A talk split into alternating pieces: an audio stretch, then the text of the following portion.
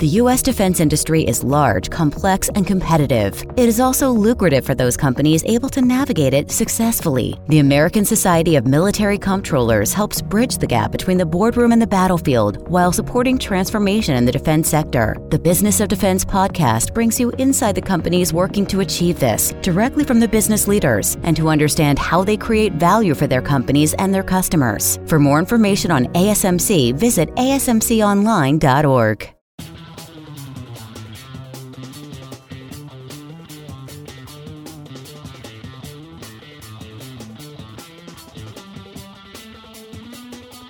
Testing, testing. Don't need to do all that one. Yeah, you comfortable with this kind of talking here? Perfect. Alrighty, welcome to the Fish Nerds. It's a celebration of fish, fishing, and eating fish. That is always interesting, usually funny, and mostly true.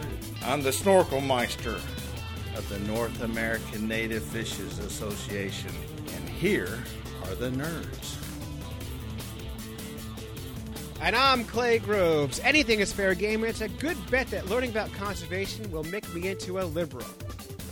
I love that. I'm Andrew Lewin from Speak Up for Blue podcast, uh, and I'm a marine ecologist that is trying to make people live for a better ocean. And I'm having a darn time doing it. I'm having fun doing it, man. I can't I can't tell you enough. This is a great time. Yeah, it's good. And I, I came across you. I don't even know how I found you or you found me, but it was somewhere we our paths cra- crossed online. Yeah, And I found your show, and I totally like what you're doing and what you're all about. I mean, this whole idea of conservation. And a lot of people say, but you kill fish. How can you be a conservationist? And I say, good point. I don't Yeah, know you how know- that works, but I am. you know. I'll tell you though, Clay. I'll you know what the some of the best conservationists that I've met have been recreational fishermen Mm-hmm. or fish, I should say. Um, they have because because you're you're out there. Right, and I'm Right? putting You're the, out there I'm and putting you the love being in the in, fishing. I'm wrecking it. Yeah. yeah. Don't say that. Yeah, oh no, yeah. I put the wreck in But the recreational fishing. But you know what's funny is like, um, uh, you know, th- there's a guy Wallace J Nichols. He's a he's a PhD. He's been around. He does sea turtle biology, and he, he's written a book called Blue Mind, and it's all about, you know, being being around the ocean, being around the water, how it makes you feel good. And and I'll tell you, like, you got surfers, fisher, fishing community, fishing people, um, the scuba divers. They're all out in the ocean, and they're just having a great time. And they they tend to be some of the best conservationists and most aware conservationists you've ever seen because you guys see everything, right? see You guys are out there all the time. we're out there, we're in the mix, and here's the thing about fishermen: fishermen are positive, hopeful people. And here's my theory on this. All right. Uh, and I'm a big ice fisherman. That's my my Okay. fa- I'm, ice, I'm a fishing guide. Ice fishing guide is my favorite sport. I, uh, if it was icy year round and I could just go on the ice every day and fish, I'd be love so that, happy. eh? I love the cold. I love the ice. Nice. But think about this: you're on a hundred acre lake. Right. You drill a six inch hole, and you drop a, a string down that hole. the amount of hope in that Yeah. one spot, you know, that's not a negative action. That's an action of hope and promise. And Absolutely. you know what I mean? I always say we bait our hooks with hope. We- You know what? I don't know if I would have the patience for that. oh, Like well, I, I've I've never been ice fishing. I I do want to go at some point, uh, but I've never had the patience. And and I'll tell you, it, you know, one of the interesting things I, w- I did some work up in the Arctic uh, a, a bunch of years ago, and I was working with uh, an Inuvialuit uh, guy, and and uh, he was great. And I was talking to him, I'm like, hey, how's the fishing up here? And he's like, oh man, he goes, the fishing is the best. He goes, I go, I, I, I hike out to you know close to the ocean, the, especially in the wintertime. I'll drill ice and I'll catch you know Arctic char, like Oh, massive Arctic char. Like beautiful. I'm like, well, how many do you get? He's like, I usually get like 20, 25. in a day. And I'm like, yeah, That's yeah, a and lot. like. that's a lot of Yeah. fish. Yeah, Well, wow. of course. And he goes and then he brings it back and he feeds his village. That's right? amazing. So he brings it back, he feeds his family, and then he gives it to the elders to feed the village. And I'm just like, at first I didn't believe him. I didn't believe. I was like, okay, you know, everybody exaggerates a little bit. So I'm like, but even ten Arctic char, I'm like, those are massive fish. These aren't like little juveniles. These are like the big ones. And you're just, and he's, he's like, that's unbelievable. I'm like, I'll take that fishing any day. Sure. Where if I'm, I know I'm going to catch it, I'm going to be happy. Right. Because I don't and- know if I have patience for that. I mean, I, I, I don't have patience for not catching fish. right. Um, like I, I do not. I went out the other day fishing uh, on a on a big glacial lake here in New Hampshire, Right. Not, not the big one, not Winnipesaukee, but uh, Ossipee, and Uh, which is a, formed by a bunch of ring dikes. It's a it's got a volcanic ring around it, which is amazing. Oh, so it's yeah. really just sh- just a deep circle. And Yeah. uh, I don't know what it was.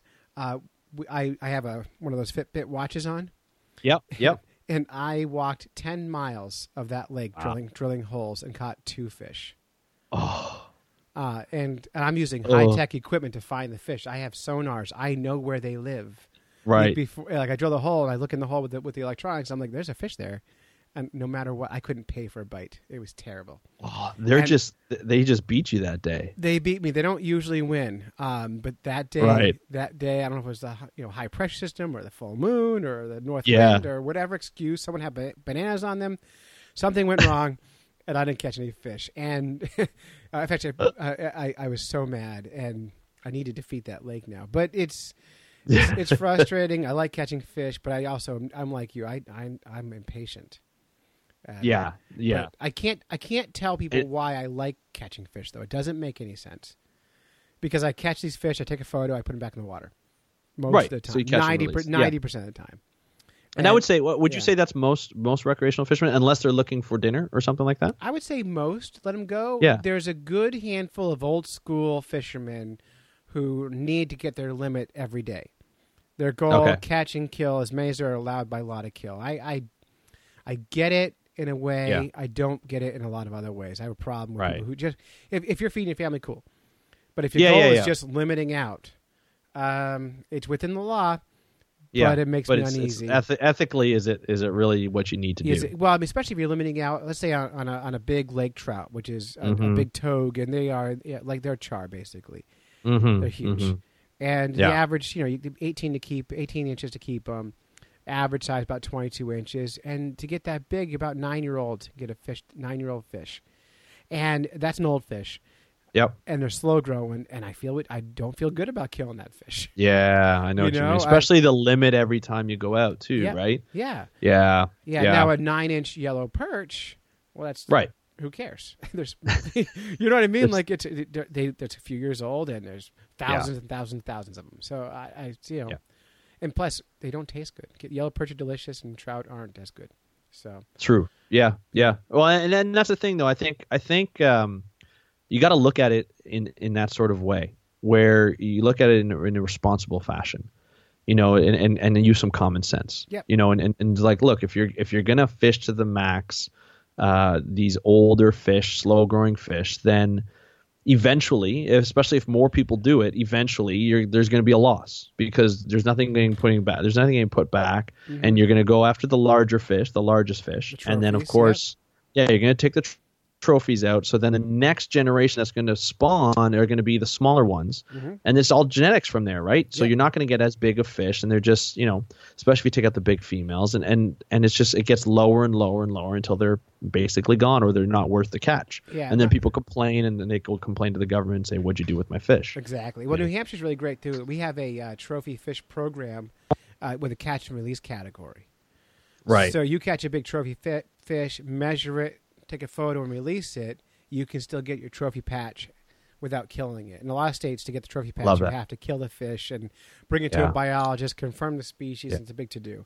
So that's Yeah. nice. But for state records, you've got to kill them. so, yeah, yeah, and that's the thing, right? And you see that with, uh, you know, you see that with big sharks like makos and stuff like that who Ah. want the record, and you're just Mhm. like, God damn, Well, you, you, you, know, have you ever? I don't. You don't fish, but have you? I I I, I once was involved in, in hunting and killing a mako. And Okay. uh, before I went, I called the Maine uh, Department of Fisheries and whatever, and I checked in with them and said, "Look, we're going to go out and make, make shark fishing. If we get a big mako, is it okay fish to to keep? Is it within the law? Is it sustainable?" right, Right. And they were like, "Oh yeah, go for it. Have a great time." And we're like, "Cool." We went for it Okay. and had a great time. And we, brought, and we caught this huge fish, and it was a, man, one of our best episodes. We caught it live. We were recording an episode Oh, on the really? boat. We had a podcast Nice. recording going. Caught the big thing, beautiful fish. I let we had a uh, one of our listeners got to come with us and catch it, and we would let him decide if it lived or died. We Right. get we get back in the dock as a biologist. They're measuring it, taking samples. We fed about twenty five people. you know these giant Right. steaks of mako shark. Of course. I go on public radio the week after, and like the conservationists come out of the walls at me. Mm. And I'm like, oh, and they taught me all kinds of stuff I didn't know about mako shark. And so I thought I was Mm-hmm. doing an okay thing. And now, knowing what I know, I won't kill another mako shark. If I'm feeling the urge to eat shark, it's going to be a dogfish, something that Right. there's thousands and thousands, thousands of them. You know what I mean? That don't reproduce so slowly. So, Right. you know, we can learn. Yeah, no, and that's the thing, right? Yeah. Like a- lot of the times, a lot, some of these fish were just learning, Yeah. and and to be honest, it's the reason why I started to speak up for blue. Now, I don't say that I know everything, No, but you know right? some I- stuff. but I know some stuff. I know the Yeah. basics, and and well, the reason why I started to speak up for blue was because even my friend, family, and friends didn't know the basics, and I was like, wait a minute. well, you know, people are I'm- fish stupid overall. I mean, most they people are, but they're, they're they're ocean stupid. They don't Yeah. realize, and, and I was too before I got educated on it. But I just spent like you know, well, my parents spent a lot of money for me to get educated into this. But on the regular basis, if you think, especially now, there's so much to learn. Um, but we all get distracted by you know what what Kim Kardashian is wearing today, well, right? So I so we got to be we got better honest- things to be honest, worry about. Right? it's worth worrying about um, what she's wearing, and it's and it's fun to notice it. yeah, yeah, I can I can see that to a point, but Yeah. you know, it, it, I guess you know what what was happening is I had you know people of, of all different backgrounds. I, you know, I've got a lot of a lot of different friends from from everywhere, and they didn't know. They didn't know what was going on in the ocean, and, and you know, you'd see them drinking a plastic water bottle, and you're just like, do I tell them? Do I not tell them? Oh. And they'd ask, you know, they'd be like, oh, you know, I've got this plastic, you know, do you want some water? I'm like, no, I don't drink out of plastic water bottles. They're like, what are you talking about? I'm like, well, I live in Toronto. Yeah. And they're like, yeah. I'm like, I got the best water in the world No, you don't. out of the tap we have the best. you know all right you got the Yeah. best so now we have a competition We do. uh, but you know but i'm like this, that water is like you know oh they say it's from guelph which is like a little town just just north of here and i'm like so it's guelph it's guelph water it's Tap we got we got lake ontario water Yeah. yeah i'm like it's just it's just you know it's, it's there's nothing special about it all it is it's just convenient because it's in this little plastic bottle that's really bad for the environment I am. And- and I, it- I can't tell you how shocked I am that bottled water is a thing and that it costs Yeah. more than soda. I it Yeah. blows my mind. Now, where I live in North Conway, New Hampshire, uh, our groundwater is Poland Spring. In fact, Okay. one town over is where the Poland Spring pumps their water out of the groundwater. There's no spring called Poland Spring; it's just Right. water. But Right. which is the most, it's the biggest water company on you know in the country right now right right. and they just pump it out and bottle it for a dollar fifty a bottle. And I'm and I'm, Yeah. I'm with you. I don't I I don't drink out of plastic bottles either, unless well I have one for reusing, like a nice okay yeah one. Yeah. But I, I don't. I refuse. And even if I'm at an event and there's bottled water everywhere, I won't even touch it. I just I won't touch I it. won't touch it. People put it in front of me. I'm like, no, sorry. no i'm and, I, and i'll tell you i'm the same way with plastic bags at a grocery store Mm-hmm. right? Because because you know I'll have my reusable bags, but sometimes I forget, Paper. right? But yeah, and well, we don't even get we don't have paper, so they don't you know there's there's no paper or plastic here anymore when they offer it. It's just it's just uh, they just offer plastic, and you have to pay for it. Um, but you know I just I just buy like these cloth reusable bags. We have a bunch, Yeah, we and got- we, we just keep it in those our trunk, right? But sometimes I forget to bring them in the store. Mm-hmm. So and I'm like, oh, I forgot my bags, and so the cashier is like, oh, do you want me to just put plastic? And I'm like, no. No. They're like, what do you mean? I'm like, no, I'll just I'll just put it in my trunk like that. And they're like, are you kidding me? I'm like, no. I'm like, I'm not taking plastic. And then I'll tell them why. Yeah. And I said, I'm like, it's not not a damper on you, but I'm trying to, you know, I'm just trying to re- reduce single use plastic. Like, oh, that's such a good thing to do. Mm-hmm. And sometimes when I say it out loud, I used to thought, I used to think, oh, I'm being such an like a, I'm doing such an, a bump. Like, why am I doing this? You know, they're, they're going to, I'm going to make people feel bad. But then people behind me Mm-hmm. start saying, oh, you know, that's a good idea. And I've actually seen people actually buy the spot reusable bags that's just in the you know just the front with all the magazine and stuff. Yeah. There's usually a couple, and they just come up, and then I've seen people actually buy it after. So I was like, well, maybe I should say it a little more often because you know the the conversation is like, oh, you know, how do you know so much about the ocean? And I'm like, oh, I'm a marine biologist, and then so once you say you're a marine biologist. You know, and after you get over the whole George Costanza, you're a marine mm-hmm. biologist kind of thing, once you get over that joke, people take you people take you seriously. Well, you get And- you get credibility with that. You do, So, yeah. for sure. And uh, and so th- so they start listening, and, and I've had conversations based on that. So I started speaking up about that, and that's kind of like where I, I got the idea for Speak Up for Blue is just people need to know. Yeah. You know, and that's that's the, the the biggest the biggest impediment in conservation is getting people to listen. Well, and, and, and well, probably because a lot of the conservationists out there are speaking at people and not to people. Yeah. They're yelling Absolutely. over them. They're making them feel bad, and Yep. people don't need to be made to feel bad. They need to learn stuff, and the feeling pad will come on all by itself. Well, So- yeah, because I mean, yeah. it does. It gets depressing. Like I started a YouTube channel a few years ago when I started Speak Up for Blue, and it was just me talking about news and some of the things. And you know, I had a friend who, who came up to me who was who's the gym owner that I was at the gym, and she was like, "Yeah, I started watching them, but then I got too depressed. I stopped watching." And so I realized I'm like. I can't do that then. I can't just talk about the issues. I have to talk about the positive things. I have to talk mm-hmm. about the cool things. And that's where the podcast idea came up, whereas I can speak it and I can really show the passion behind that I have it. So a lot of the times I'll cover a story of like a new species that was discovered and say how oh, how cool this is. And then every once in a while I'll slip in an issue because we still have to talk about the issues. Sure. But then you got to you know filter it in with like some really cool you know new things Yeah. you know and and and uh, and that's what's good. And and so you learn that as as a science communicator.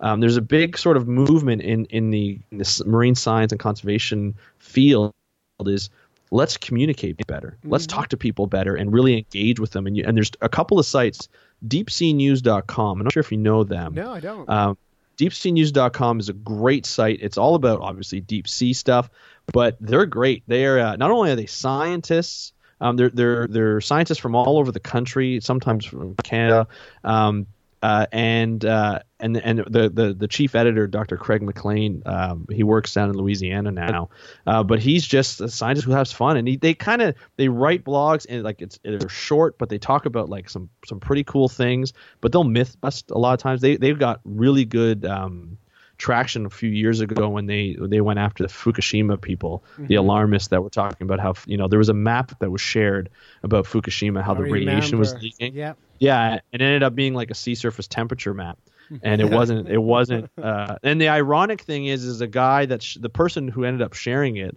that I knew was a climate change denier. Well, I was going to say the So- same people who believe that garbage will Right. will not re- believe the real data on climate. So it's Right, uh, but if you you know if you see a map and it has like NOAA under it, and somebody has changed the title, yeah.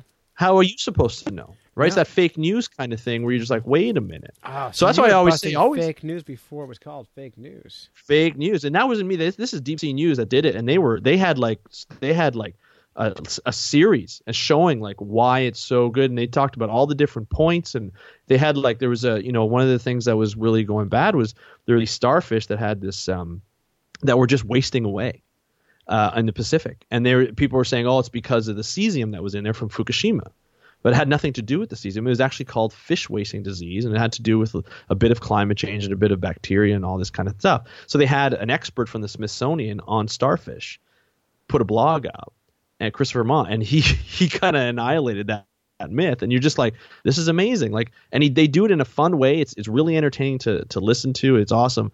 Um, another another uh, uh, website is southernfriedscience.com. Have you ever heard of those guys? Yes, I've heard southernfriedscience.com. Science. Yep. Yeah, Southern Fried Science. So that's uh, Andrew David Thaler, uh, David Shiffman writes there, Chris Parsons writes there. Uh, actually, David Shiffman just completed his PhD on uh, recreational shark fishing Oh, wow. and sort of the how people approach recreational shark fishing and conservation. Really good, interesting PhD. It's available online. If you actually go to a recent post, I'll send you the link afterwards so you can post it for your for uh, for your group uh, and your listeners. But uh, he talked about 37 things he learned through his thesis about uh, sort of the surveys that he did. He couldn't And, uh, just round it to forty. You know. no, you got to go with blog. You know, you know this. You Yeah. got to go an odd number, right? Yeah. Like 482 reasons why I love fish, right? Yeah. That's that's Yeah. why you got to do it. It's never an even number. 12 yeah, yeah 17 and a half things that will shock you about fish and a half a thing you already knew Yeah, Exactly. uh, that's fantastic so i mean I, Yeah. I, I think your show's great and i like i said Well, thank I, you. I i'm glad i stumbled across it somehow and i'm glad we connected Yeah. um, all the links you just gave me i just already put in the show notes so those will show up Perfect. at fishnerds.com Awesome. um, so how long you been doing the show I've been doing it for just over a year and a half. over a year and a half and that's Yeah, I that's, that's started- a long I it's a long time. I've been. This is the first thing I've stuck on. Uh, I've stuck with for a while uh, with Speak Up for Blue, just because I love it so much. Yeah. I started off by doing an interview once a week Mhm. for about twelve weeks, and uh, and then I was like, you know what? I had a friend who came who who contacted me. He's like, hey, I want to help you out with this. I'm like, great. Um, so we started doing some episodes together, and we did it. We went to five days a week for about four months. But I work a full time job, Mhm. and doing that, I just couldn't with it. So now I do it three times a week. Um, so I do like a solo one. It's kind of like a motivation one, or I'll talk about um, some different things. Talk about say like now, and a lot of my listeners are from the U.S., so I'll do a lot of U.S. things just to sort of they they uh, understand what we talk about, and right. then you got to convert so now, you know- metric to standard. exactly Yeah. which i still yeah I, I still have trouble with that um but uh you know but i'll talk like like the big thing is like on the solo ones the one i just talked about this monday was you know new incoming president new administration climate change deniers how's that going to affect science from now on that kind of thing. You know take away the rest of the politics but let's just talk about let's just focus on how do we move forward. Mhm. um so and then sometimes it's just like hey you know how do you make your lunches you know in the in, you know to go to work? You know do you use plastic? Do you not? Like how what what kind of you know here's some suggestions and stuff like that. Or i'll talk about some big news that's happened. Wednesdays is usually an interview with a with a conservationist or scientist that um, i think are doing fantastic work um, and that includes everybody. It's not just a scientist; it could be anything, anybody uh, who I just think is amazing, and I'll have them on the show. And then Friday, I do an Ocean Talk Friday where I, I team up with somebody. Uh, I'd love to have you on, by the way. I'd be Uh, happy to. Yeah. that, that's fun.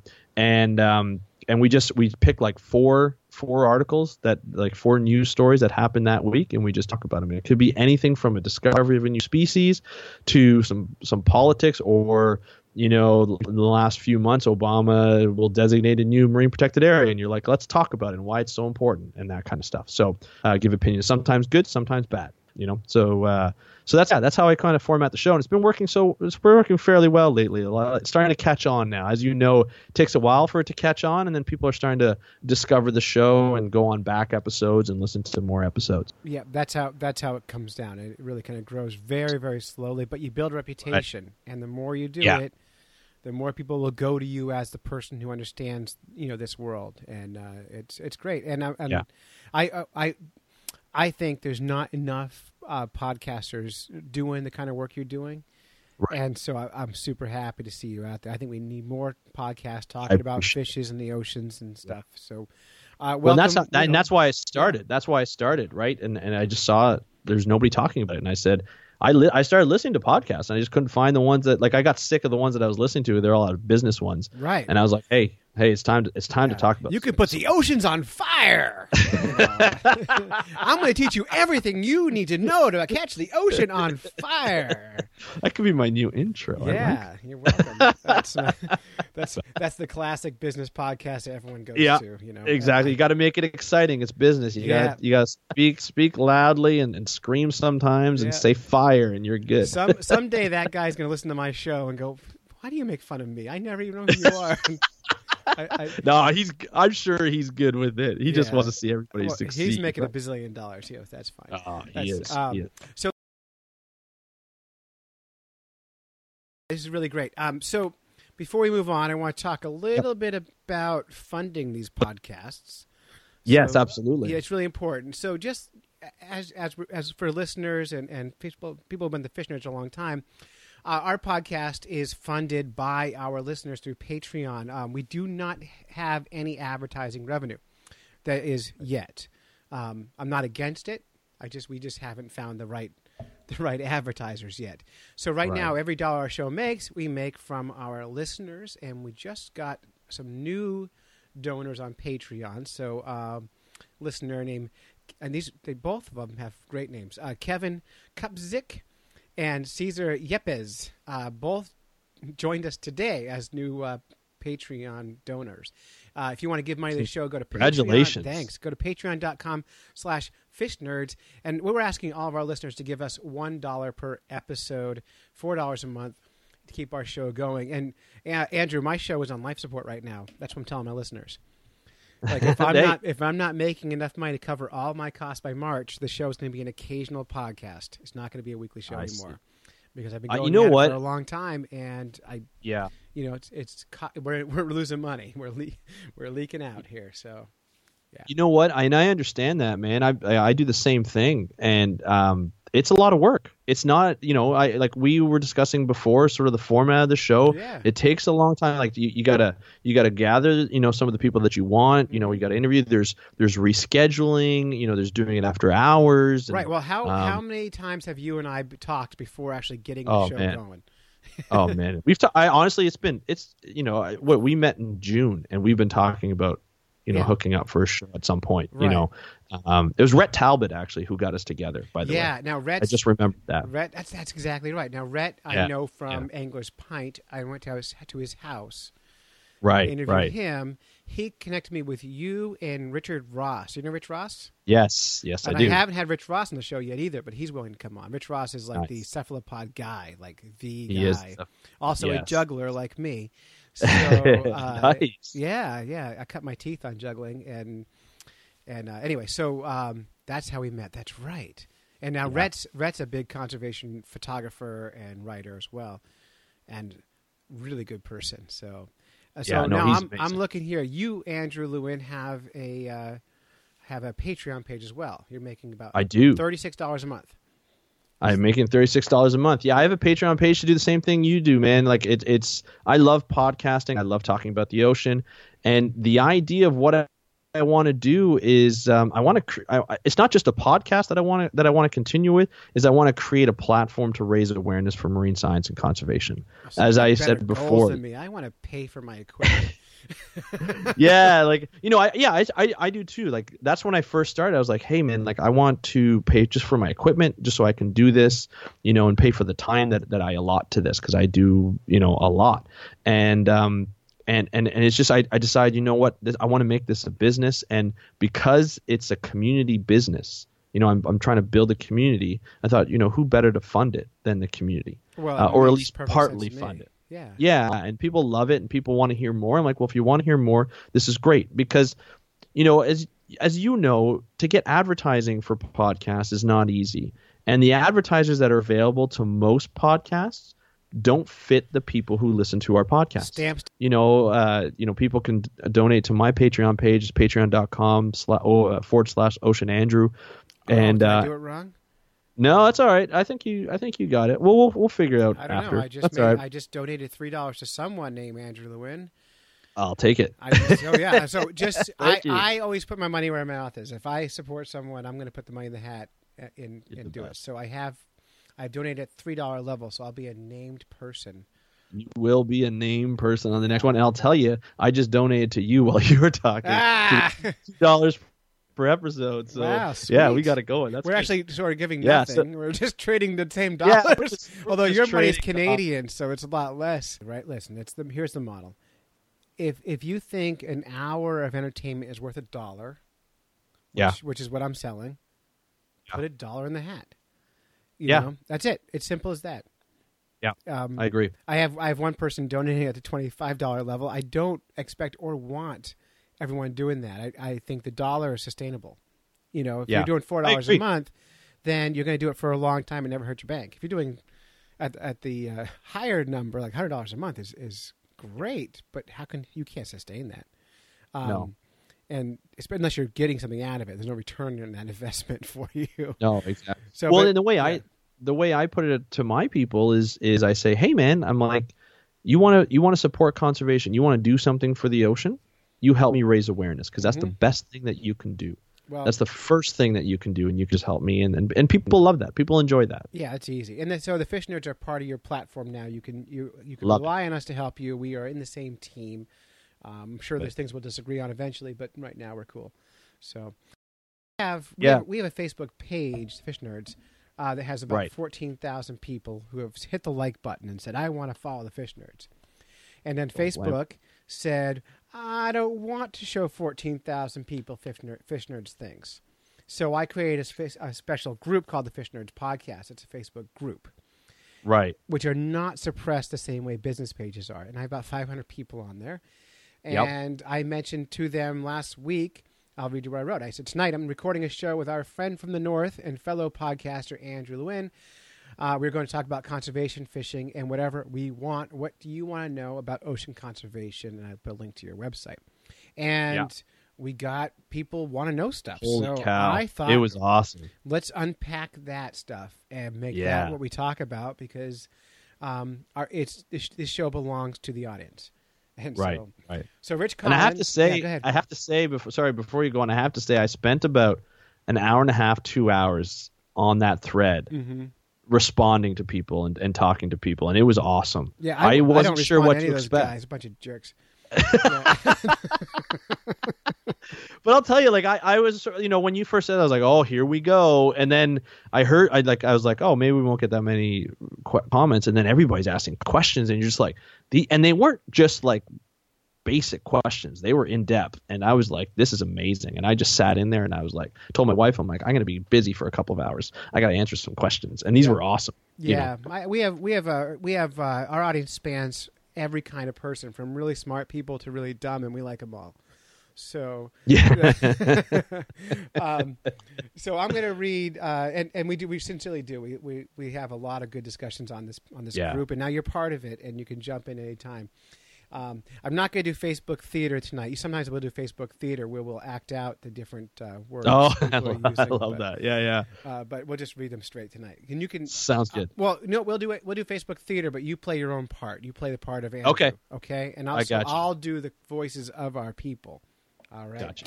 So Love it. first one up is Rich Collins, and um, Yeah. he's actually a friend of mine. I've been fishing with a lot this week, and I'm, Okay, I, I do a perfect imitation of him.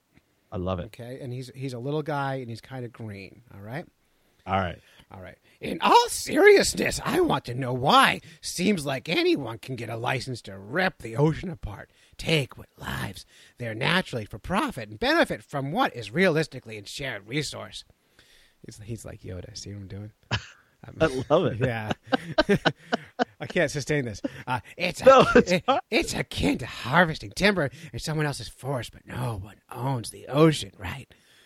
So while I feel for commercial fishermen who can no longer work, I should rephrase it, who can work no longer, what right do they have to overfish and kill everything they trawl purely for profit?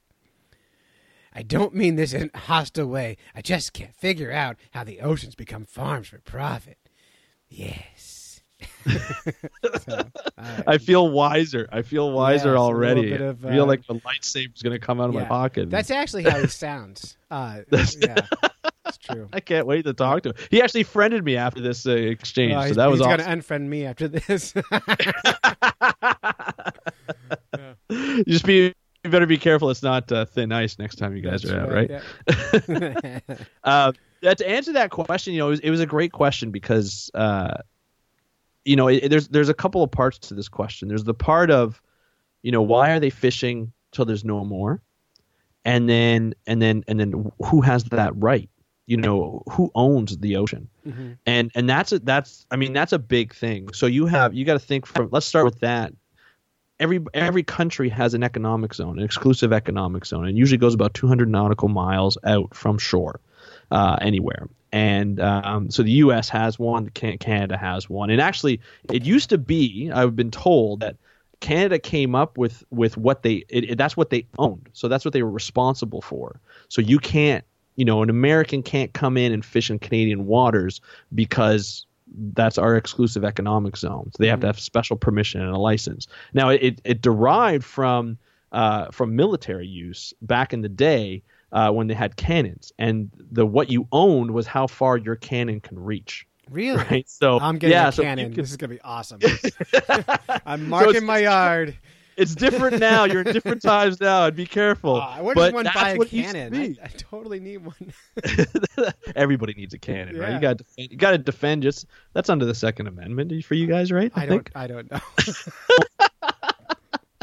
Um, but yeah, so anyway, so going back to that, but that's what you know, that's what they own. So like the U.S. and and Canada are responsible for fishing, commercial fishing in their own respective uh, exclusive economic no- zones. Now that gets divided up within the different levels of government. So the federal government goes out all the way to the 200 nautical mile. I believe in the U.S., I think the state has it to nine nautical miles, and then the rest is federal.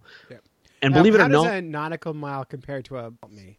That doesn't help me at all. I'm going to tell you that right now.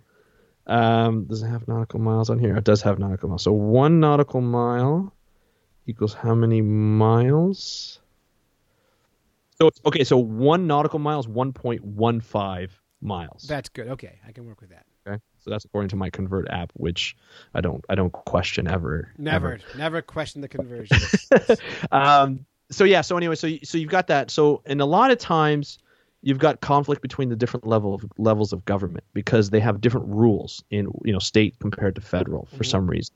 Um, so there's a bit of conflict in that respect and who owns what. But now, you know, some countries don't even know who like does the province or the state own this area or have have rule over this area and so forth.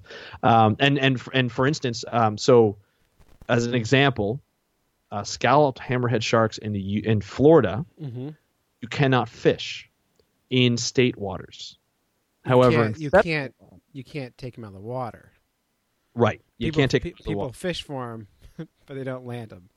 exactly. But Yeah. some people will say, "Hey, I got them," and then go out to federal waters and say, uh, "Now, okay, now I got them," and then bring Uh-huh. back. So you know, there's that conflict there. It's like, how do you how do you police that? How do you enforce that? Um, because of the two different rules. So it all depends on on on the person fishing Yep. or the charter boat fishing and and, and so forth. Well, it seems to Um, me so the best way to police that is just to have just to try and change people's cultural thought on it. Is just yeah. Yes, Ab- and most, and I'll tell you, most people fishing are pretty good. Yep. Right, they're mostly like I would say, hopefully seventy to seventy five percent are pretty good. The rest, you know, some people just either they they they don't know, or they know and they just don't care. But that's that's a very low percentage. hmm Well, there's also no no don't care. There's cultural. Right. There are Right. some cultures where you eat everything you catch. Yes, that's true. not most Americans, but there are a lot of new Americans who yeah. uh, I don't know who's Americans. I don't know Canadians that well, but No, Canadians too. I mean, who yeah, the concept of from- releasing anything is unheard of. yeah, You know, Yeah. and it takes a long time to grow out of those cultural norms. You know, a lot of those like um, South Pacific, you know, eight, uh, countries and stuff. Yeah. Yeah. Yeah.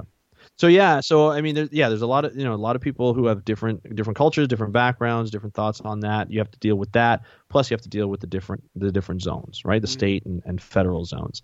Um, but then on the other hand, you know, you've got the why are they ripping the oceans apart?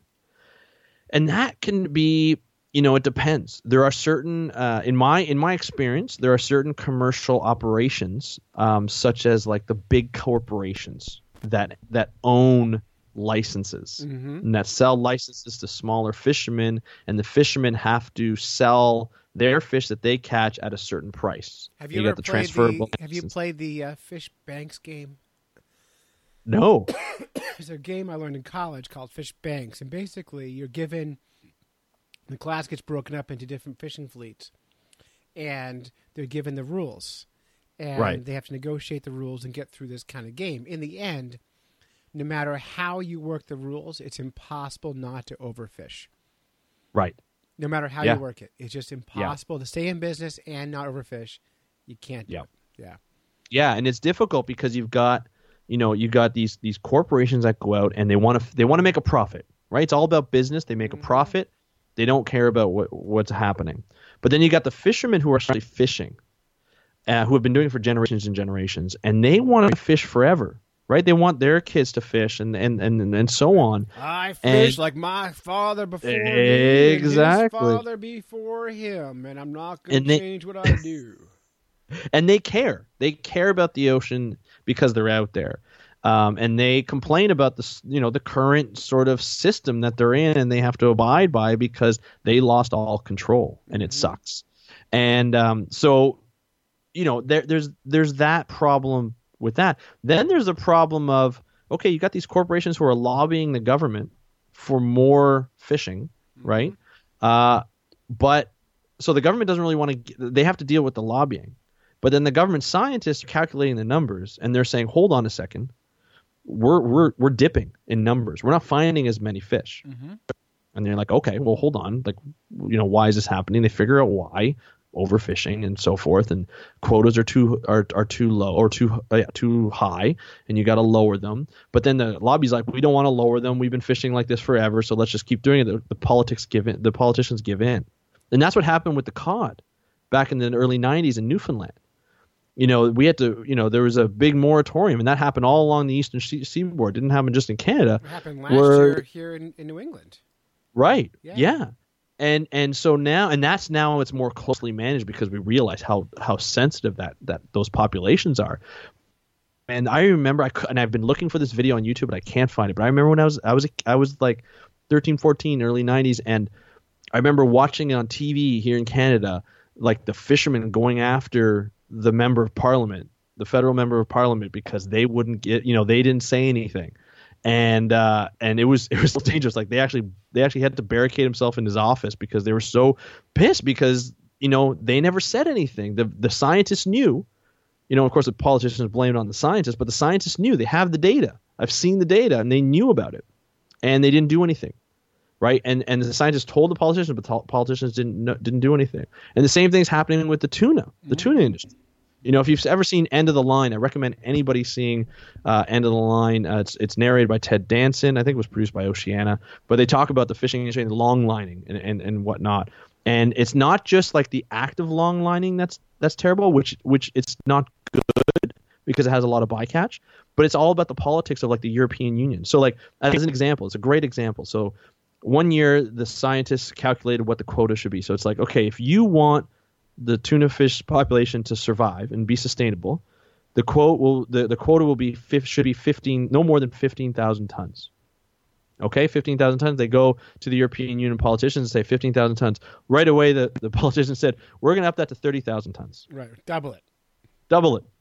Double it because then they'll be ha- the lobbyists will be happy. Yeah. And then they go into negotiations with the lobbyists. It's 60,000 tons at the end of that. So four times what the, what the rate should have been to make it sustainable. Yeah. So what's going to happen with the tuna? They're going to be gone right. in four times as fast. Well, and, and you, you have that happening, and then you also have to think about the people who are making a living. You know, it's it's right. not just the science; it impacts people's yeah. like can they Absolutely. live their lives and Absolutely. Are they? What are they going to stop fishing? Are they going to retrain? What? I mean, these old people, like our friend Captain yeah. Sean's a tuna fisherman. Right. He can't. No one likes him. He can't do anything else. He's yeah. he's going to be a fisherman. exactly, yeah. and that's the thing, right? That's like the danger. That's I like. of course, yeah. and and that's the thing that happened in Newfoundland is is everybody it was a fishing province, mm-hmm. right? Most of the people were from generations of fishing, and they got all shut down. And what did they have to do? They had to go to the next thing that they could be trained for, mm-hmm. and that was oil and gas. Yeah, which is and now they rely either. on oil and gas, yeah. which is not good now because if you look at Canada, we're just an oil and gas country. And Toronto and, and has no tuna down. fishery. No, no, it's over. it's over. You wrecked that one. Way to go! we wrecked that, that one. Yeah, stupid lobbyist. Stupid. but you know, like it's it's it's it's one of those things where you know you're you're ruining a society you're ruining a, a tradition. Um, so it's not only just the you know one of the things I went to a conference this this year at uh, International Marine Conservation Congress uh, in in Newfoundland, and you know one of the somebody told me you know it's like it's not conservation is not about managing the ocean; it's about managing the people who use the ocean, right? And not necessarily in a bad way. Like fishermen should not be vilified, right? They are making a living yeah. as as they were taught. They are using the ocean. Well, chances are they're pretty good with conservation because they know they've seen the fish go up and down. They oh, know yeah. when it's good. They know when it's bad. They may not know the reasons why they're not coming back. Uh, all of them. That's where scientists and fishermen are now partnering. Well, Commercial fishermen, artisanal, they're they're partnering. It's like we've seen the light, mm-hmm. Clay. It's like you know we're just kind of like okay, let's you know, and they're doing it all over the world. Philippines, they've actually made a rotating a marine protected area in the Philippines, in, in parts of the Philippines, the WWF went to work with with these artisanal fishermen that were ha- catching fish and, and, and keeping that going. And so what they do is they rotate the MPA. So it's like, okay, this area is closed off, but area B and C you can actually go and fish. And then okay after a while let's close off a and A, let's close off b and you can fish in c and a. And let's keep you know keep rotating that. And what happens is it, it increases the fish production once that gets closed off for a bit allows it to regroup. It's almost like you know when you have grazing cattle mm-hmm. right? You're not going to keep the cattle grazing on you know until the, the grass is gone but you'll have them grazing for a little bit. You'll move them over and then that will grow back that patch will grow back. And then once the other patch has gone down a little bit you'll move them back over and that's why they run so much right? And and it's the same thing right? When you and we just don't see it. We just haven't been able to see it because it's underwater. Right. and now we're you know now with the data that we have we're able to see it in the examples that we've been through and the hard times that we've gone through we're actually able to teach uh, fishing communities how to better manage the resource along with the science. And the, and the fishing communities teach us how they've managed the resource and we pool that that knowledge together and you make a sustainable fishery Yeah, well, I think also we need to separate uh, commercial fishing with recreational angling, too. Yeah. Because I think these population crashes aren't happening because some guy with a fishing ro- rod is killing everything. You Right. know, this this is happening through the bigger operations, the long line, the trawlers, that sort of thing. A lot of times now now you got to be careful with targeting uh, potential species at risk Mm-hmm. uh, and and so say like the scallop hammerhead for instance Mm-hmm. um, doesn't do well even after after getting caught even if you release it the stress that it it, it goes through just in the fight uh, can har- can kill it kill and that's fish, yeah. proven in science. Yeah, and but hammerheads are, are especially sensitive to that, Yeah. and so that's why a lot of times they had the protection. So Dr. Neil Hammerschlag's lab came out with that. Is that his real name? It- it- that's his real name. Perfect. Yeah, yeah. What, other job can Uh, he have? exactly, exactly. And he's Canadian, by the way. Ah, uh, but he's he's working at a university in Miami. He's got a great lab there. They've been on Shark Week and everything, and and um, and bringing back the science in Shark Week. And they came out with a paper and that actually helped get the scalloped hammerhead shark on the state on the state endangered list and help protect them. Um, but that's what they noticed. They took they took blood samples uh, after the after they caught them, and they noticed that they're, they they were stressed out. And and so a lot of times they say like if you catch a hammerhead, uh, to leave the hook in because it'll eventually fall. It'll rust out and fall out. Yeah. Because it just taking it out will actually hurt them more. And and I mean because I don't fish, I didn't know this, but apparently some other fishermen didn't know that anyway, right? And so not not some did, some didn't, but that education and that partnership as well with recreational fishermen scientists is, is really important to communicate that in a in a helpful way, not a talking down way, but in a helpful way, right? As a partnership, not as a as a lecturer to to lecturee, right? That's fair enough. Fair enough. All right, Yeah. let's, let's move Yeah. forward here because we got a lot All to right. cover. All right. Yep. So uh, Jeff Donaldson, who is actually our newest fishing correspondent, he is uh, he's our, Nice. he's a librarian from the Midwest Mid Continent Public Library. Love it. Yeah, I know. Love He, it. he, he a fan of the show. Now he's part of the show. Uh, let's see. What did he say? He said, and this is exactly how his voice sounds. He said, "Climate change," and then you Exclamation point. Yeah, he meant it. And then you Yeah, said, and I was-. I was like, is there any spec- anything specific, Jeff, like how it affects fish and fishing or ocean acidification or other ways it affects the ocean? Right, and a lot of people don't know this, but Jeff Danielson only speaks in two-word sentences. it's very difficult to figure Oh, out what he wants. his writing is awful. You try to read a book he wrote; it's impossible to get through. He can read books, but writing them is completely different. Right? Yeah, me right. uh, and he said, uh, he's, "Well, I, I'm, I'm. Hopefully, people know I'm joking." Um, of course. All right, so Jeff says, uh, Well, I'm interested in how the populations will likely either move to water that's their preferred temperature or decline in range and numbers when there's nowhere else to go. That's bad for both ecological and economically. And yes, acidification is an overlooked aspect of climate change. It could be really bad for corals and shellfish because of changing water chemistry. His actual voice. Yeah, and I was like, "Yep, gotcha," because there was so much to answer in that question. Jeff. Yeah. Yeah, that was after like a couple of hours. Oh, is it was the next morning. It was like eight thirty in the morning, and I'm like, "All right, gotcha. We'll cover that too." Yeah. It's Well, like it's this is more of a talking point. Yeah, well, and that's what we're looking for here with all these discussions. Like, Yeah. I actually, if you notice, I didn't write anything in this. Yeah, yeah. I'm like, yeah. save it for the show. Yep. Yeah, no, it was awesome. It was great. Well, I think the reason why I went in to write it is because we delayed it by a week. So I was like, oh, I don't want to just kind of leave these guys hanging. Yeah, and uh, so I was like, oh, I'll yeah, screw them. They'll just have to wait and listen. Bastards. It's anticipation. They don't Um, mix the show. They can get over it. I'm like surly to my fans. Like, you dick. you you want this to get mixed right away? Patreon me, and I'll tell you how to do I, I, it. think, I think all these people are giving me money. I yeah. Okay. Well, yeah. now okay. Now I got you got no excuse now. Yeah. But no, to, to now answer I owe them a dollar. Um, now to, to answer to answer the question about shifting populations, and that's a big thing with climate change. That was one of the first things I ever learned as a biologist with climate change is that as waters get warmer, and they are getting warmer, right? We're not going to argue that they are getting warmer. Animals have shifted in their distribution. Makes sense. Uh, case in point, there's a couple of cases, but case in point on the northeast coast, since you're on the northeast coast, uh, the cod in Maine area, right, Gulf of Maine and whatnot, mm-hmm. are not doing as well as the cod, or not recovering as well as the cod in Newfoundland. Makes sense. And it's because the the waters in, in the Gulf of Maine and in that area in New England are warming up. And so, and, and so much so that you're seeing shifts in animals uh, and fish coming from the south. So I think it was like the black sea bass, mm-hmm. sea bass is mm-hmm. coming in and moving in and competing for that, and the and the cod are actually shifting north.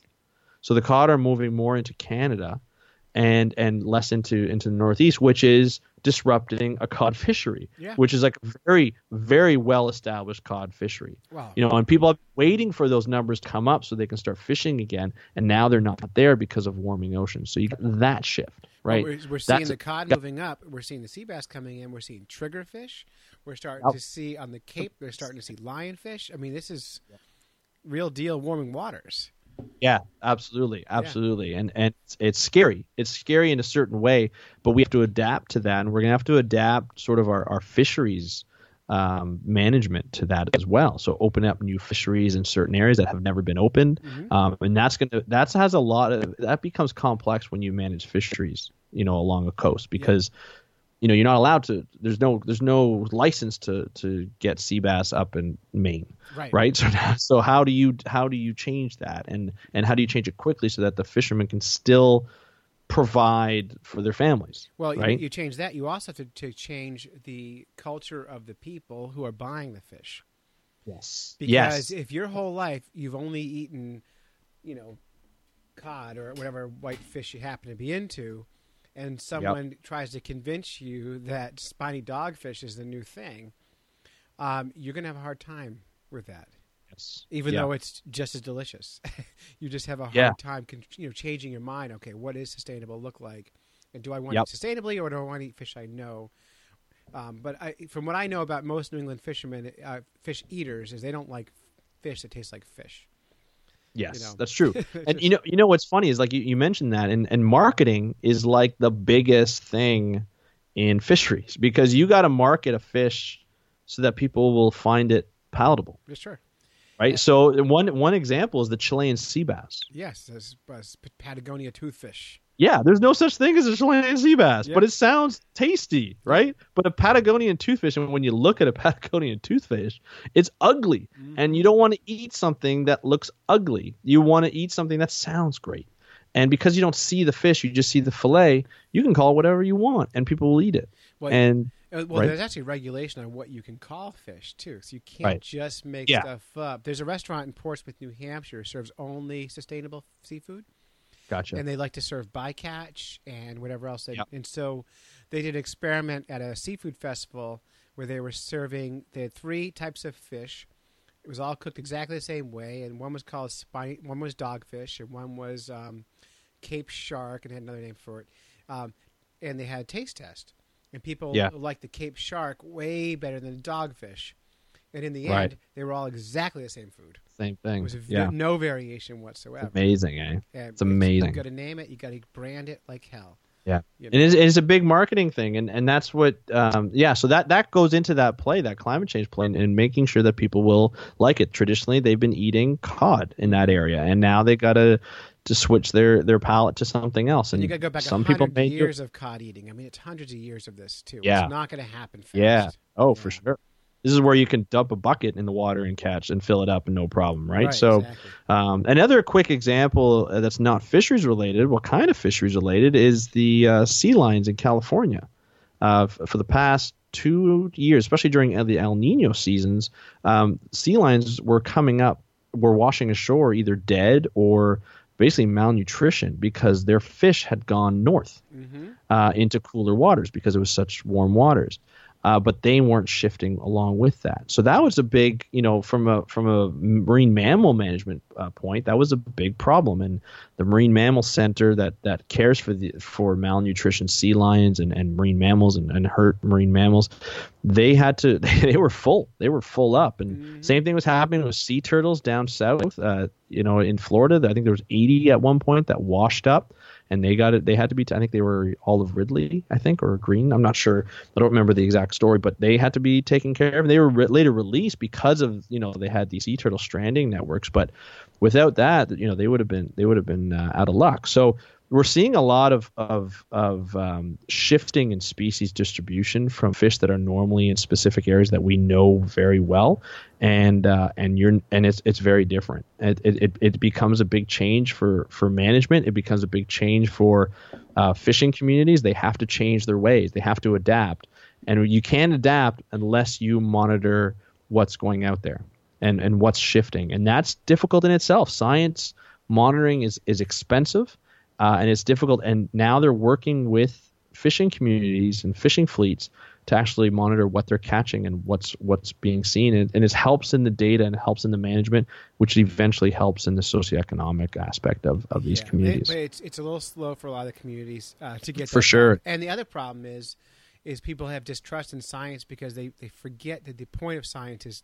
scientists like being wrong. And so Right, and right. and they think, well, if you're gonna you know, if you're not right every time, then therefore you're wrong all the time.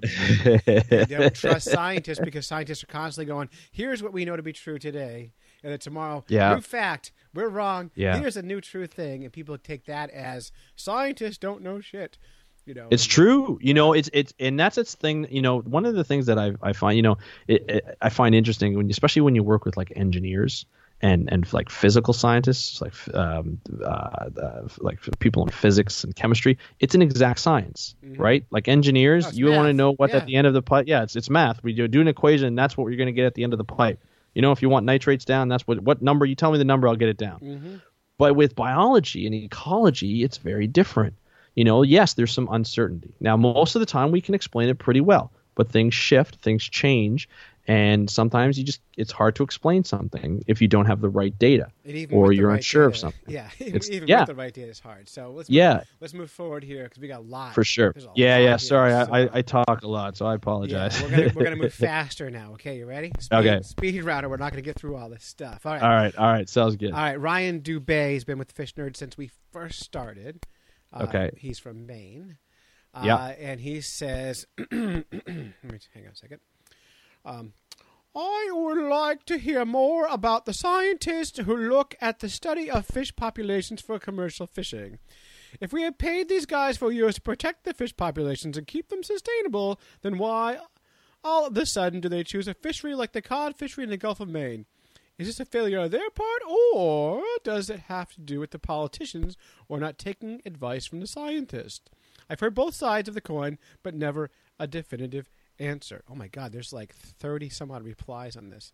It's it's crazy. We went we went nuts. we went nuts I- on this, and, and and other people joined in, and um, Let, let me go The- the- fast through where this went, and then you can pick it up. yeah, okay? sure, sure. That sounds good. so Rich Collins says, "And you never will." And Ryan Dubay says, "Well, I know in Alaska, guys at UFAF give a range. They say like you can take between one and three million pounds, and the politicians who make the laws always go with the biggest, highest possible number. That is a type of info that I find useful." And then Rich says. Uh, you can hire someone to argue the other side. Look at climate change. We all know you can't believe a fisherman. and then Ryan says, or a politician. I'm going to stop doing voices now because I want to get through this. Rich says, uh, I'm going to guess you have your answer on that one. This is not, they're not agreeing. Um, they have not fished one of the one of the key things that that Rich said though at the end is like, but who said you could believe a scientist? Yes. He did say That I find interesting. That I find interesting. He did Go say ahead. Sorry. that. No, that's cool. You make a note there. John J. Murphy, I think he's from New Hampshire. Uh, he was going to ask the same question. It seems like the commercial guys who see things day to day and what the scientists say are two different things. I think you answered all this stuff for your last diatribe you just were on. Yeah. I do. Yeah. Um, I do that. Ryan says uh, the question, the need to close the fishery. How he questions the need to close the fishery. What he wants to know is why it got to that point. If we have scientists, so he's really pissed off that the scientists didn't stop it before it got that far. Rich now defending the scientists. No one Yeah. listens to the biologists and scientists. They have no power. And here's you being nice. Great question, guys. Can't we just hug and get along? I'll let you take it over from here. yeah, well, this is from a scientist point of view because you're just like, like I'm just at the end. It's like no one listens to the biologists or scientists; they have no power, and that's true. Yeah. Um, we we work up the data. We work up the data, and I talked about with the cod fishing fishery. We worked up the data. There were trawl fisheries that were done um, from the 70s on uh, into the well into the 90s. Still gets done. Uh, they they do a, a what they call a creel survey every summer and one and every I think it's every second winter. I don't know if that program is still going on though, um, but it is pretty much almost like an annual thing. And so they know what's out there and they know what's going up. They know what's going down. And you know, especially with cod, halibut, haddock, that's the focus on commercial fisheries. So they knew what was happening, and the politicians didn't listen. It's the same thing with the tuna fishery. Mm-hmm. They know what's happening, but the politicians aren't listening because they're listening to the lobbyists. They get pressure from both sides. Well, they're they listening want to make the people happy. lobbyists and the fishermen who want to make the money, and so it doesn't pay to listen to the scientists. And then what happens is everything crashes, and they go, "Why didn't you listen to the scientists?" It's because the scientists don't have voting power. They don't have the power, so that's right on. They the don't have the voting power, Yeah. right? When it comes to politicians, that's what it comes to. Um, and and and this is not all politicians, right? It's this is you know, but of them. I I'm gonna be I'm gonna be friendly again. You know, every single one of them, one of them. right? Yep, bunch of jerks. But you know what's interesting though. Speaking of which, is um, I, I interviewed a guy uh, in- actually in, in New Hampshire or New England, uh, Rob Moir. Have you ever had him on the show? You should have him on the show. He's really good, at, like grassroots kind of thing. Make a note. Make a note. The River Institute. The River Institute. It, he's really great. I had him on the show. He talks to politicians all the time. And I asked him, I said, you know, like behind the scenes, I was like, what's up with the Republicans and not liking the environment, man? Like, what's going on? And he's like, actually, that's not that's not true. Mm-hmm. And he says a lot of Republicans, the, in fact, this, the the Atlantic Marine Monument that Obama put together or, or declared was put was started with the Republican Party because there was a Republican of that state Sure. uh, as a senator, and he went to that person. And it's not necessarily the individual. The individual wanted to um, put it together because it was his his state, and he knew the fishing community would would like it. It would be best for the fishing community, and if he worked with it, it would work well. He had to run it upstairs to the whole party. You know, you got to toe the party line, and, and that went through. Um, it's it's it's it's it's a delicate situation when you deal with politicians, but a lot of times he was saying it's just build relationships. So what he does is he gather he he says, okay, we're gonna put we want to put a marine monument in this area because of this. Tell me your. He goes to his his constituency. He's got like forty thousand people on his email list, and he says, tell me your story about this area, why you love it so much. And it's everybody. It's fishermen, it's scuba divers, it's sailors, everything. They give him the stories. He takes it into, he prints them off and he takes them over to Washington, D.C. and he goes to visit that center and he gives him this book. He goes, Take this, read through it. Here are the points on the top. Take it to your boss. You let me know what you want to do with it. And then he goes, How's your son? Uh-huh. How's how's life? And they build a relationship. He's been doing it for years, and he's been pretty successful at it because he knows I know what he can do. I know he's only that person can only do so much, or she can only do so much. I give it to them, and then I just build a relationship, not to pressure them, not to yell at them, just to say, "Hey, how's it going?" Well, you when know, it comes and down to it, um, everyone's has so much in com- more in common than they do not, and and exactly. you build those relationships, you get further along. Now, we're not going to push through this Ex- discussion anymore. no, no, no, for sure, because I think we've covered a lot of We've, it. But you've the, the covered thing- everything uh, on this, but you want to close it out with go ahead, make your point. yeah, just like Make you know, your the point, Andrew. For make God's my sake, point, man. damn. Gotta make it. Uh, the, the, thing, the thing is, is you just gotta. There's not a lot of trust in scientists these days because of the way people have, have really twisted what they've done. It's not an exact science, but a lot of the times we're right. We work off of data, we work off of statistics, and we're our own critics. And it goes through a really big process to make sure that it gets this the science is good science to be published. Right. And a lot of times we're right. Listen to the science. Trust the scientists. It'll work. Right. Be critical for sure, but trust the Well, it's, scientists. it's you get it's almost it's insulting when you say people commit you know data is always being manipulated and all that. You're like, well, no, it's being read. It's being exactly. you know, and so- yeah, and there's that there's that dynamic. You know, the fishing community and the scientist community is is coming together. We're coming together and we're working and we're a powerful duo. And uh, and it's and it's working out pretty well. And that's how it should be. Uh, Yeah. So, hey, thanks to all the people who contributed to this conversation. Sorry we couldn't include everyone. Uh, I'll just name a few names who mentioned who got who participated. I won't read all their quotes though. Uh, Mike Steffen from UNH was in the conversation. Uh, Michael Crooker from uh, New Hampshire. Carl Hayes from Philadelphia. Of course, Andrew, you were here. Uh, yeah. Uh, let's see, more Carl Hayes. Oh, the amazing James from California is in here. Jeff Donaldson again. I mean, this is just. This was one of our most robust uh, conversations we've ever had.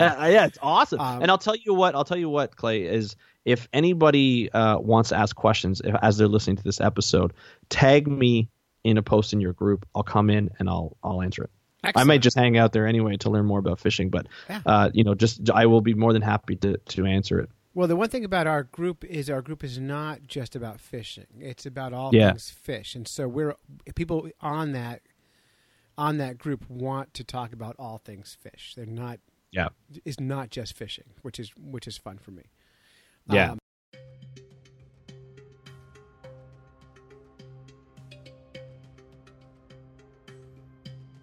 Yeah. But yeah, so hey, we're going to do some fish in the news. Um, one Let's of our, do it. One of our favorite segments in the last segment of the Love it. show. Fish in the news. Uh, fish in the news is my favorite. Do you love fish in the news? You must. Hey, I love it. You I love it. As soon as I see it, yeah, I get a smile on my face. Right, and you gave me some good links for some new news sites that might be more serious than what I'm finding. Oh yeah, Um, fun. All right, this is from the UPI uh, News Network. I've never heard of them before, but Top World News. this is uh, fresh stuff. Uh, fish linked to North Koreans guards diarrhea declining in value. Uh, wait a minute.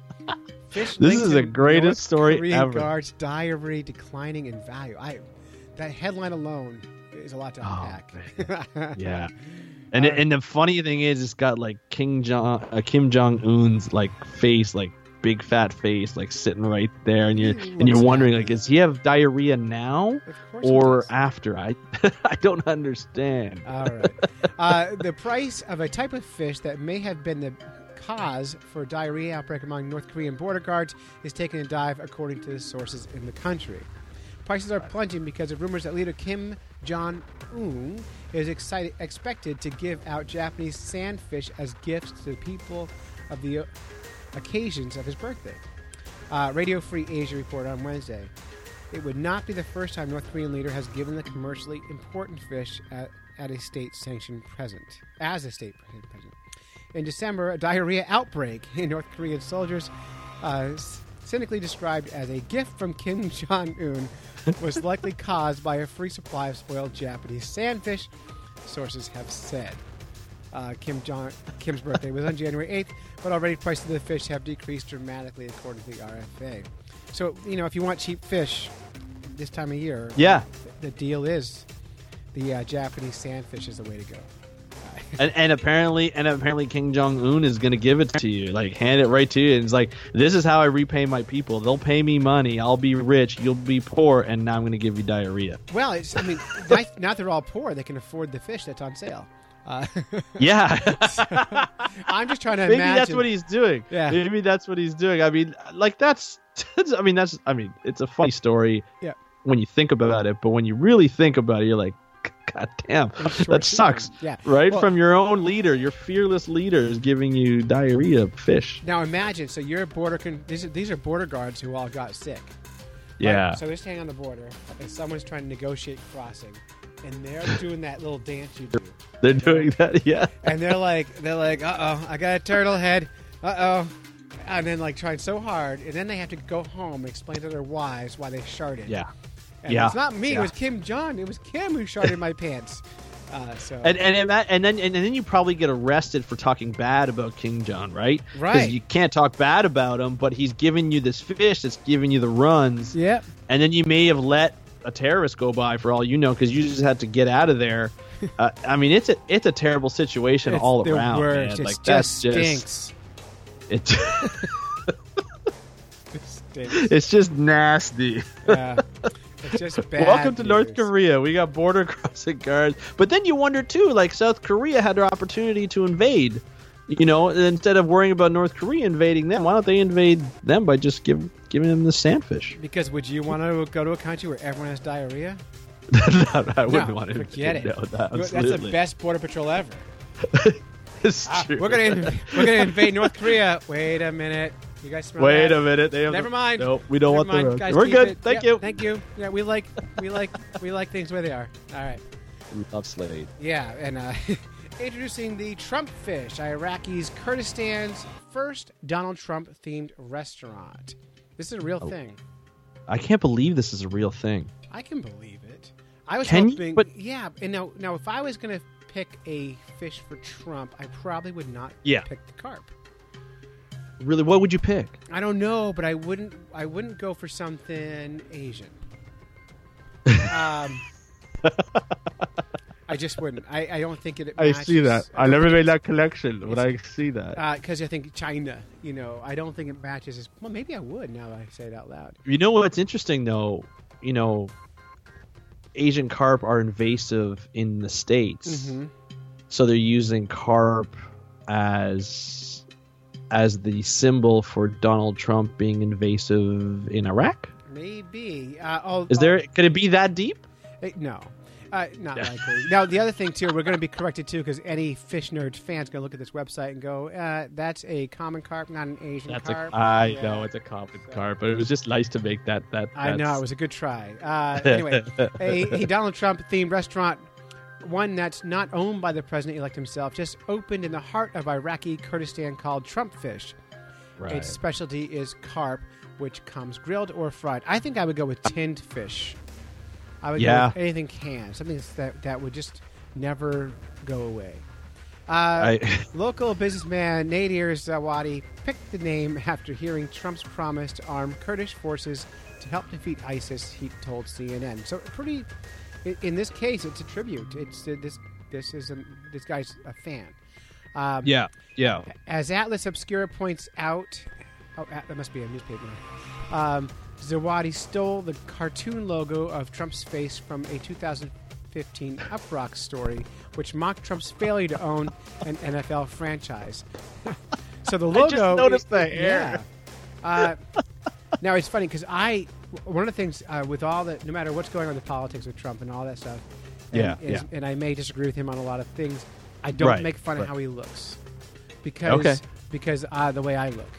Uh, Okay, I got you. I, I got you. Yeah. I think you got him beat though. I Uh, think you got him beat. Yeah, maybe.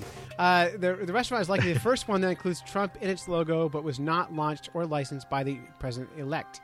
Trump has six of his own restaurants in Chicago, in New York City, uh, Waikiki, and Vegas. So, Whitey said that he dreams of opening another Trump fish location near the White House someday if Trump invites him. I hope he does.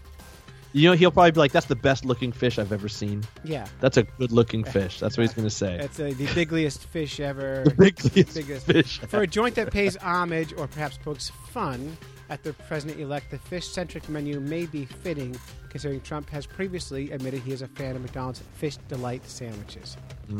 Yeah, so that's the Donald I'd- Trump I'd- fish. Um, Oh. yeah, now have you eaten carp? I have. I have had carp. Yeah, do I don't mind it. Uh, It's, I don't mind it. Totally food.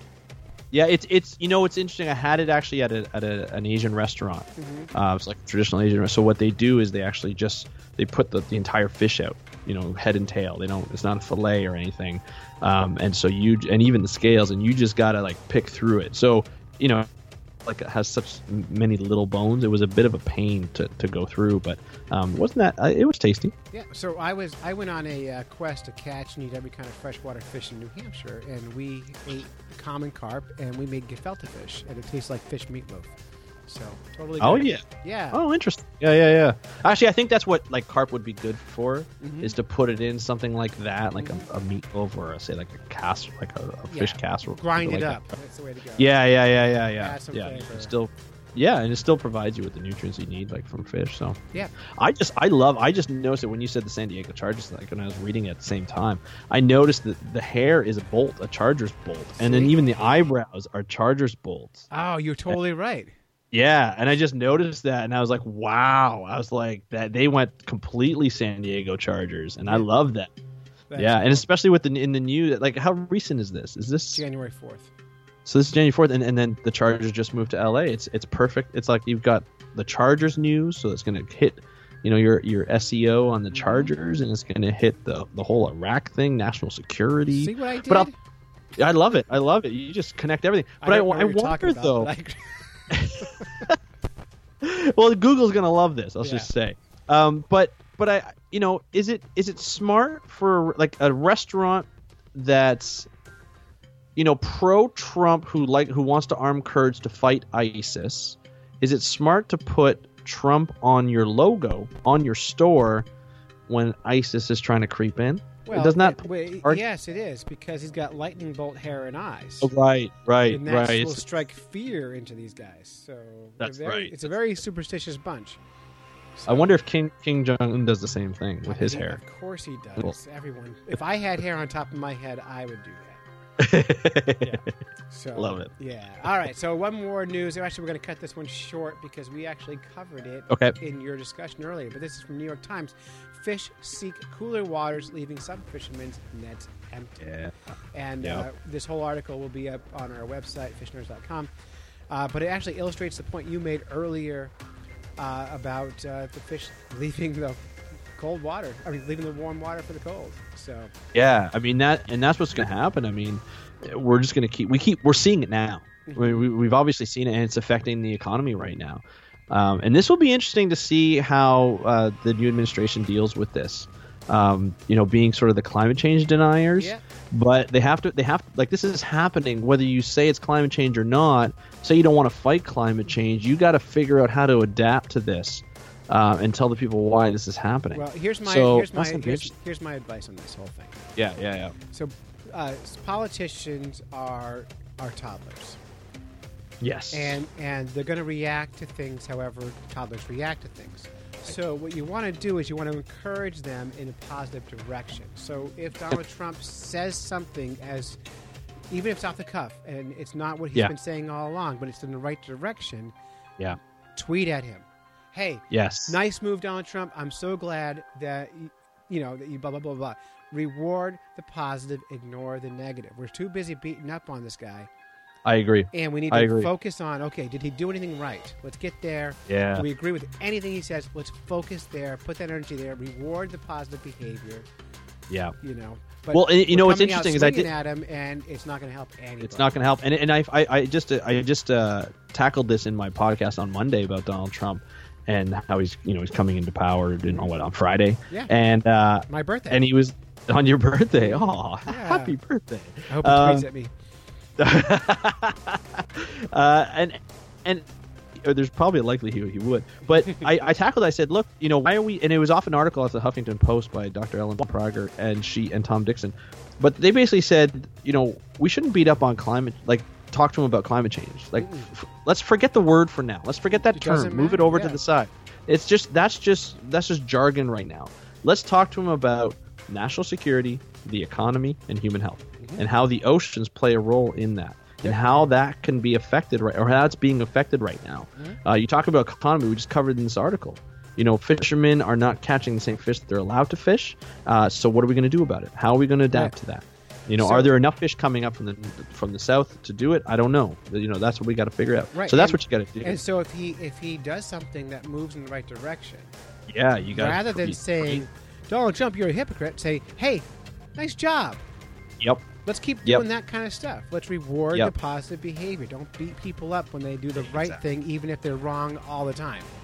and and, this, and I agree. Yeah. and and take take the note out of Rob Moir's book where you you you build relationships with other Republicans in the House Mhm. and in the Senate and build those relationships and and so that when you come at them with something, they're gonna like it. They're gonna be like, "Oh, okay, well maybe I'll take that into account. Like you're, you've been nice to me. You're not coming to attack me." And and uh, and yeah, and and yeah, I, I think Yeah. I think it'll. I think if people work that way, which I think will happen, It has. and I think it's already happening. it has to. It, it, yeah, you just got to adapt to it. Unfortunately, to try and reduce climate change over the next four years is going to be a lot more difficult, and you still have to pressure them about that. Mhm. But that's going to be just a lot. It's going to be more It's- difficult with the way the administration's moving. Right, and you're going to need to choose your language. I think. I think Yes, coming out just, very You want to you want to you want to rephrase a lot of thoughts, but you know, I, I'm a big fan of uh, of, of not uh, of of people questioning stuff and of Yeah, of, of, of being you know being a skeptic is really good, but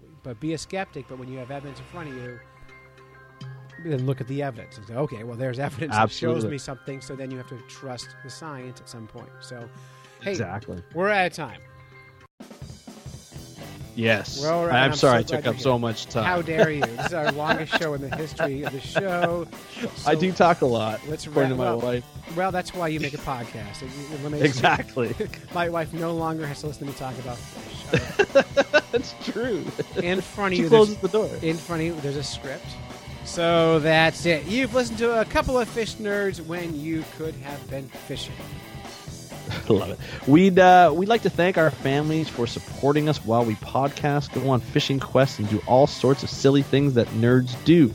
If you would like to support Fish Nerds, you can go to Patreon.com and search for Fish Nerds and help us crowdfund this podcast. Yeah, and while you're there, give give Andrew a dollar too. Uh, special thanks to Andrew Lewin from Speak. Is it Speak Up with the Blue? Right? Speak up for Blue. Speak, up, for the Blue podcast. Get it wherever you get your podcasts from. which is iTunes, a lot of times. yeah, iTunes. Yep, yep. And uh, until next time, follow the code for the fish nerds. Spawn early and often, Avoid free lunches with strings attached. and swim against the current every chance you get. And that's it. That's a wrap. We did it. Love, I love that outro. That's awesome. Oh yeah, we worked. It evolved over time, and we'll never change it now. so. the code of the fish nerds. All right. love it. I, I told them I have a, we have a group called the F and West, the Fish Nerds West. All right. The two guys out there, the amazing James and Fish Guy Josh, who have the pattern to do, to do a whole show. I'd love to have them just once in a while just do a whole show without me. Oh, and we're oh getting, yeah, yeah, yeah. I we're getting that. there. Yeah. I love it. I love it. So, all right, man, we'll talk. Okay? Yeah, for sure, man. Have a good night. All right, you too. See you. See you next time.